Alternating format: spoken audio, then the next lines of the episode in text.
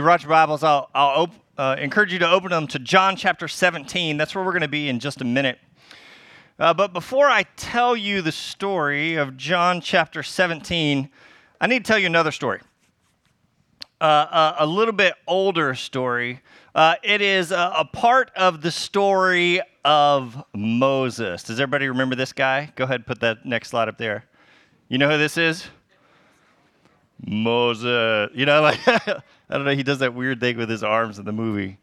Um, so, uh, if you don't mind, we're, I, I know we're in John's gospel and we're, we're going to get there, but you need to understand a little bit about Moses' story to understand Jesus' prayer today. So, uh, if you don't mind, we're going to have a little bit of fun with this, uh, with this Moses teaching. Is that okay? Is that permitted? Is that allowed?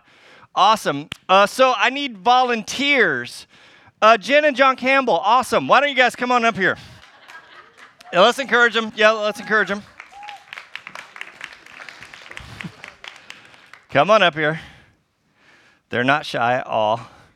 All right, uh, I have two roles today that, that I need you guys to perform for me. Don't worry, they're really easy. One is the role of Moses, and the other one is the role of God. Okay, Jen, you can be God. Awesome. All right, I want you to just stand right here. Moses, you're going to stand right here. In the story of Moses, uh, you guys are doing great. Just, just hang out. Um, in the story of Moses, there becomes this moment where Moses approaches the mountain of God, Mount Sinai. And Moses, even like, uh, even through speech impediments and through everything he sees, there, there becomes this incredibly bold moment in Moses' life where he asks of God, he says, God, let me see your glorious presence. This is in Exodus chapter 3, verse 18. Moses says, Show me your glorious presence. All right, so let me show you a, a, little bit of what that's like. So why don't we just just bring the house lights? Can we bring the house lights bring the house lights down? A little bit more. Keep coming. Keep coming. Keep coming. Awesome. So, when the Bible talks about glory, it talks about light. When Moses says, God, show me your glorious presence, what he is asking is to see the light of God. Yep, no. Oh, wait, I got you. I got you. There we go. All right. You asked for this. Why are you covering up?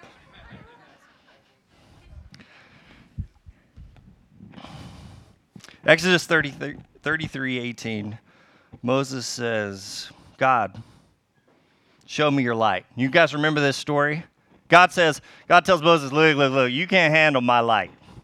If you see my light full on, you're just going to die. That's exactly what's going to happen. And so they work out this deal, this arrangement, where God says, Moses, I'm going to put you in the cleft of a rock. I'm going to put you in the crack of the rock, and I'm going to cover the rock with my hand while I pass by. And as I pass by, I'm going to just going to kind of remove my hand just a little bit, and you're going to get a glimpse of the kind of like train of what's behind me, the trail of light behind me. Do you guys remember this story? Not long after this cleft scene uh, in chapter 34, verse 29, look what it says. Moses is going to go up on the mountain. Uh, he came down from Mount Sinai. He's going to go up on the mountain. He's going to spend, sorry, he's going to spend 40 days in the presence, in the glory, in the light of God. You're doing awesome. And when Moses comes down from Mount Sinai, he's received, he's carrying the two stone tablets inscribed with the terms of the covenant. Uh, and he wasn't aware that, look what it says. After 40 days in the presence of God, his face had become radiant because he had spoken to the Lord. Literally in the, the movie The Ten Commandments, uh, Charlton Heston's hair turns white. That's how they, they go ahead. I think I got it. Yeah, there it is. Scripture says that that word radiant in Hebrew means horns of light. horns of light. All right, so I want you to face the audience right here. Do you guys see horns of light? Is his face radiant?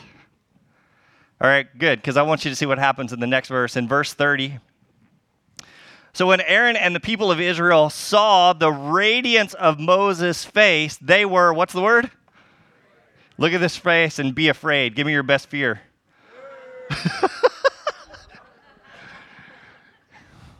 you're good job acting this out. Perfect. You're, you're doing awesome.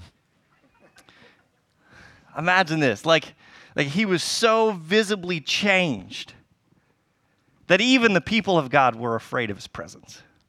Because he'd been in the presence of God, he was radiating the light of God, and people were frightened. So Moses, the ever creative, had a plan. Uh, I think it actually is in that next verse. Oh, did I even put it up there? Oh, I didn't put it up there. In the very next verse, Moses covers his face with a veil. I know you look like a Southside gangster a little bit, but it's okay. When Moses is in the people's presence, they ask him to cover his face. The people are frightened because they've seen something scarily physically different about him. It's more than a heavenly suntan. He was aglow with God's glory. I love what the great uh, um, theologian and preacher uh, Charles Spurgeon said in 1890. L- listen to these ancient words. They gazed and looked, and lo, on brow and face a glory and a brightness not on earth. The eyes lit up with fire of heavenly birth, the whole man bright with beams of God's great grace. They looked and saw the glory and they shrank from the dread vision, dazzling man, frail sight. Pretty amazing, right? All right, you can bring the house lights back up. You can uh, thank my volunteers for helping me out here. All right, y'all can sit down. Thanks.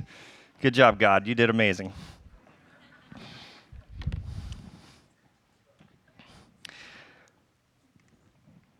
All right.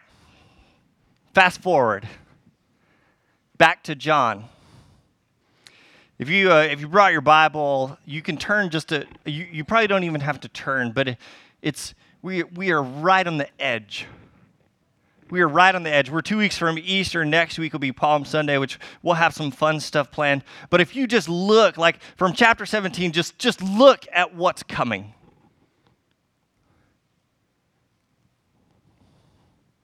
things are about to get incredibly difficult and painful. In just a few verses, we're, we're going to be right there facing Jesus suffering in death. And I love that John, right before, I mean, we're right at the cliff's edge, right before we get there. I love that John gives us this extended prayer of Jesus. Did you see that? chapter 17 of John is Jesus' final prayer. Let's look at some of it together again. Let's look at the first five verses. After saying all of these things, Jesus looked up to heaven. All right, all right. So already we know that Jesus prays different than us, right? How many of you were told to bow your head and close your eyes? Jesus' head is raised to heaven. His hands are probably up and extended. This would have been the Jewish posture of prayer. With head up and arms extended, Jesus says, Father, the hour has come. Finally, it's here. Glorify. Remember what that meant in the Old Testament light.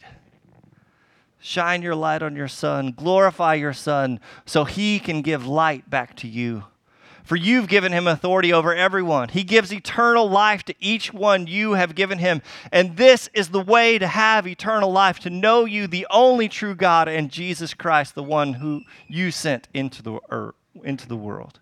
I brought glory to you here on earth by completing the work you gave me to do. Now, Father, bring me into the glory we shared before the world began. Ah, what an amazing prayer. If you remember, the second half of John's gospel is called the book of glory. Last week, Jesus said, The reason I have come is to reveal something that's been hidden. My job is to, to shine the light of God.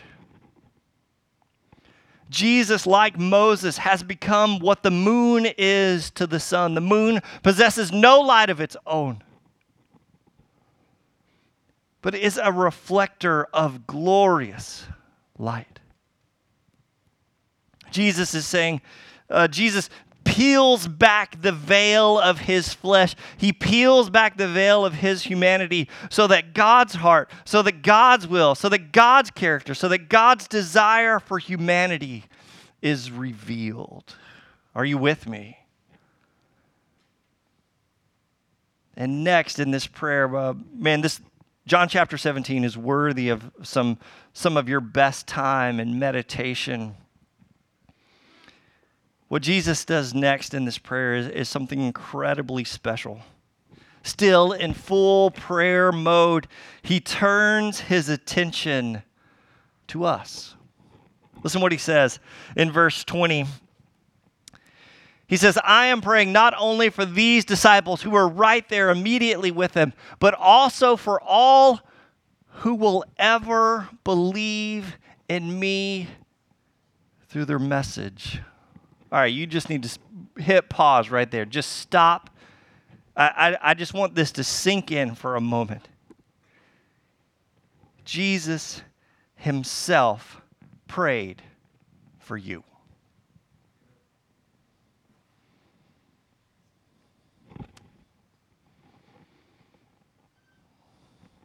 If you look carefully, he prays that, uh, that you would be kept safe he knew the task, the mission you would be out on is a difficult and dangerous one. He prays that you would be made holy. He prays that, that you would know the word. Remember, that's John's beginning, right? In the beginning was the word. He goes on to say, I pray that they will all be one, just as you and I are one. As you are in me, Father, and I am in you. Remember, we talked about this a little bit a few weeks ago about Meno remaining in. It's, it's a sign of deep connection. It's holding on to each other, but it's also a home base, but it's also a term of intimacy, like a six second kiss. It says, You are in me, Father, and I am in you, and may they be in us so that the world will believe you sent me. I have given them the glory you gave me, so they may be one as we are one. A couple of things that, that are, should just jump off the page for you, or hope jump off the page for you. May they be in us so that the world will believe that you sent me. He prays for us. And, and man, maybe sometimes we've done a horrible job of this, but he prays for the church, the, for all who would believe. He prays for perfect unity. That we would be in a perfect relationship with Him, with God, but also with each other, so closely united that the world, everyone that would see from the outside, everyone would, that would look at the light of the united church would go, There is a God. And then I love the ending of verse 22 and 23. He says, I have given them the glory you gave me. If you look back at Jesus' original prayer, he says, I brought glory to you here on earth by completing the work you gave me to do. Jesus' work is a work of glory. That was his purpose to reveal the truth of God to the world, to shine, let the truth of God shine out. Jesus' job was to glorify God. And now he says, My job, which was to shine the light and the truth of God, is your job. Do you see that? I've given them the same glory you gave me. so that we would become the moon to God's sun and S O N. That his role as reflector and revealer and glorifier may be passed to us. Moses' job, which is also Jesus' job, has now become our job. Do you feel the weight of that? The glory of God that shines through Jesus now shines through us. Now, I know we're in Middle Tennessee, and when I use the word shine, maybe that brings up something different in your head.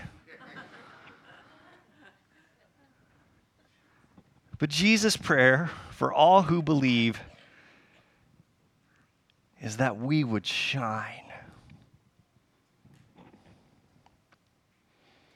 So maybe just uh, just spend a moment. Dig. Let's dig, just just let's dig into that just a little bit.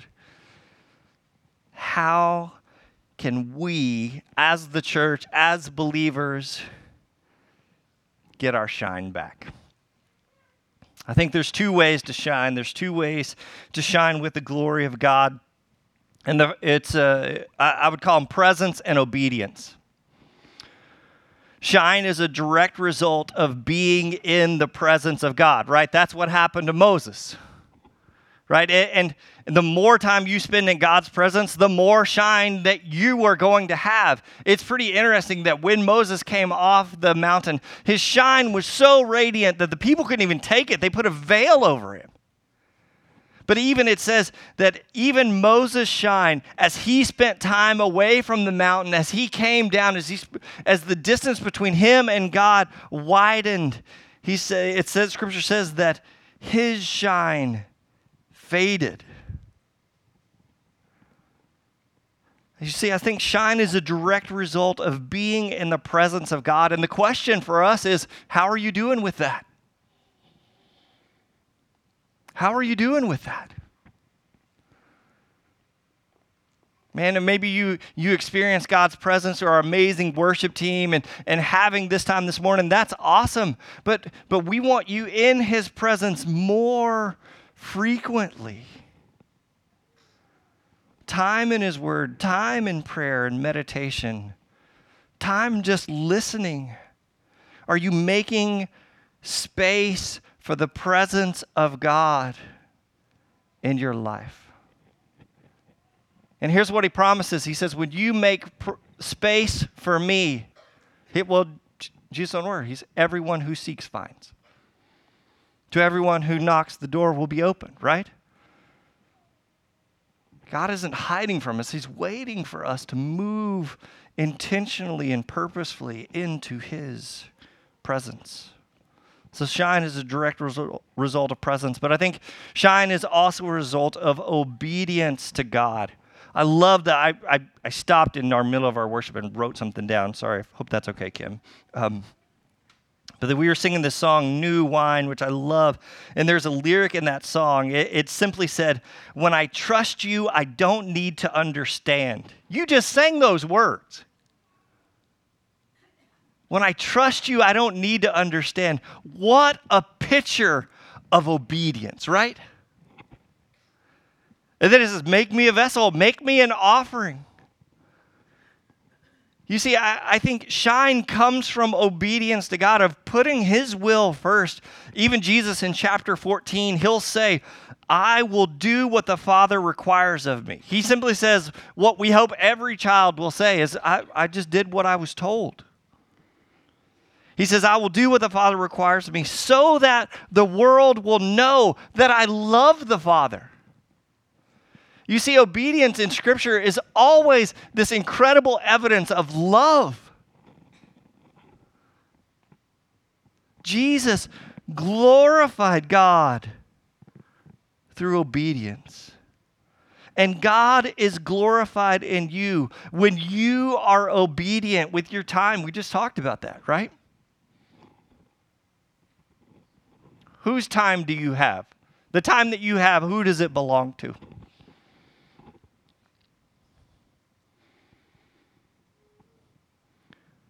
God is glorified when we're obedient with our time. How are you, how are you glorifying, glorifying, reflecting, shining the light of God if you haven't been in His presence?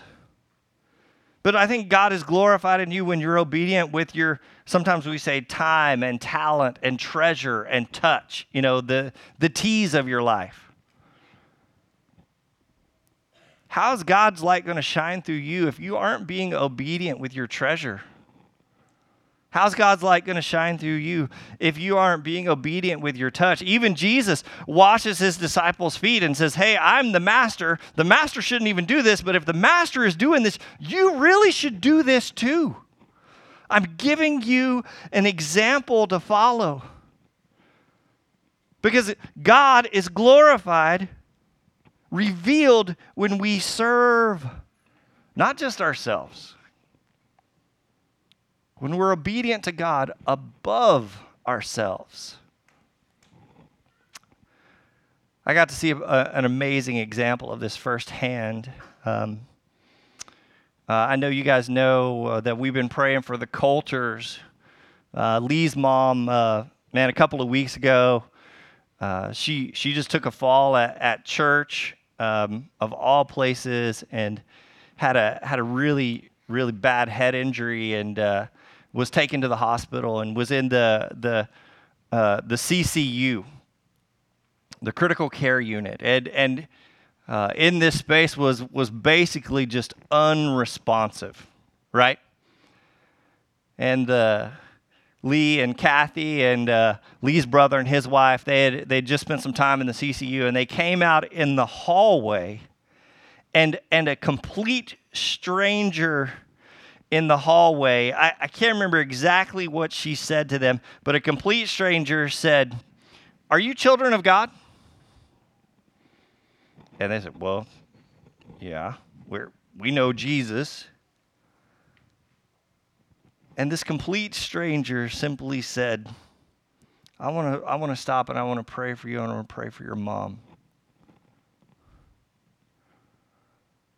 Um, and Lee's mom did pass away this past week, but but uh, and, and I don't want to say that that didn't happen, but but after this stranger prayed for them, Lee's mom, who was completely unresponsive, she came out. She woke up. And it gave some moments for them as a family to kind of grieve and be together. when uh, when Lee was telling me this story after that moment, he said we we we looked the whole hospital over for this lady, and we couldn't find her. I'd look for her too. Right? People, when you meet people and their prayers work, you need to find them. Write their name down. And they couldn't find her. And even sitting as we were sitting and just having coffee, I just remember them saying, she must have been an angel. And when I heard that story, I, you know, I thought, that's shine. That's shine. To stop what you're doing, to have this consciousness of the pain of others, and to lean into it with, with a prayer, to lean into it with all that God has to offer, to be this vessel that, that just allows God's presence to pour through you to somebody else, even to strangers, like that shine.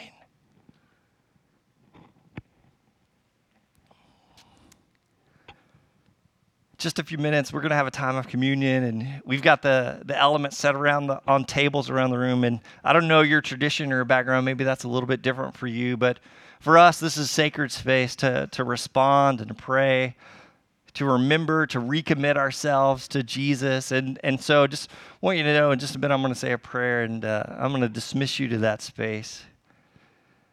And just as we wrap up, I, I had this thought thinking about Moses and the sunglasses and the bandana. You know, my, my thought was, and maybe it's a, a little bit of a sad thought or a scary thought, but my, my thought is that, that sometimes for Christians, the veil is easier.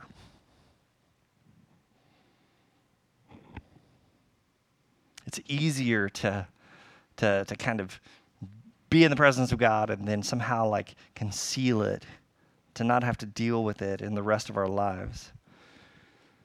It's easier to live in darkness instead of the light. It's easier to hide than to shine. This, this morning, I have a question for you, and, and, and the question is Have you lost your shine? And man, I, th- I think this is a critical question for Christians now in our world and our culture. It is, it, we are so desperate, uh, you know, for churches to shine and for, e- we need you. If, and if you're sitting here today going, man, I have lost my shine, um, not, not the one in the woods, but like you're, you're like, you know, your Christian glory of God shine, then man, we need, we need you to find it. We need every single church. Like, we cannot afford for a single church to not be shining God's glory. We cannot. My friends who are other pastors, man, I'm praying for their churches. Like, I'm praying for this church. Like, we cannot afford just to play church. God and Jesus Himself prayed that we would shine. And whatever that is and however that manifests itself, we need to get that back. And so I invite you this, this morning again into the presence of God. I invite you again to obediently follow Him. And I remind you of these few verses Paul wrote the Corinthian church in 2 Corinthians chapter, I think it's chapter 3. Paul remembers, like we did this morning, he remembers the Moses scene Paul looks back in his rem- memory and he remembers the veil and the radiant light of God. And he says this He says, We are not like Moses, who put a veil over his face so that the people of Israel would not see the glory. Keep going.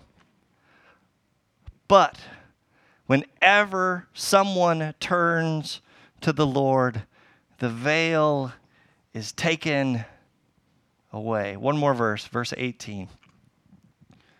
So, all of us who have had that veil removed can see and reflect the light of the Lord. And the Lord, who is the Spirit, makes us more and more like Him as we are changed into His glorious image. We are changed into the light. When you believe in Jesus Christ, the veil is taken away. And you can see and reflect the glory of God. The more you reflect His glory, the more you become His glory. Are you with me? The most important thing you can do with your life is glorify God this morning as we sing a final song together, I just want to give you that chance a chance to respond, a chance to confess your sins, maybe to be forgiven, to turn to the Lord, maybe for the first time. Maybe you've been on the edge of belief, thinking for a long time, but never taken that step. And we want to, we want to see that happen. We want to see you turn to the Lord to remove the veil so that you can become the glory of God. And I say this with, with all 100% sincerity and heart. It is time for you to shine. So, as I pray to dismiss us to a time of response and communion, I'm going to invite you to um, let's pray like Jesus. All right, so I invite you to stand. Go ahead and stand up.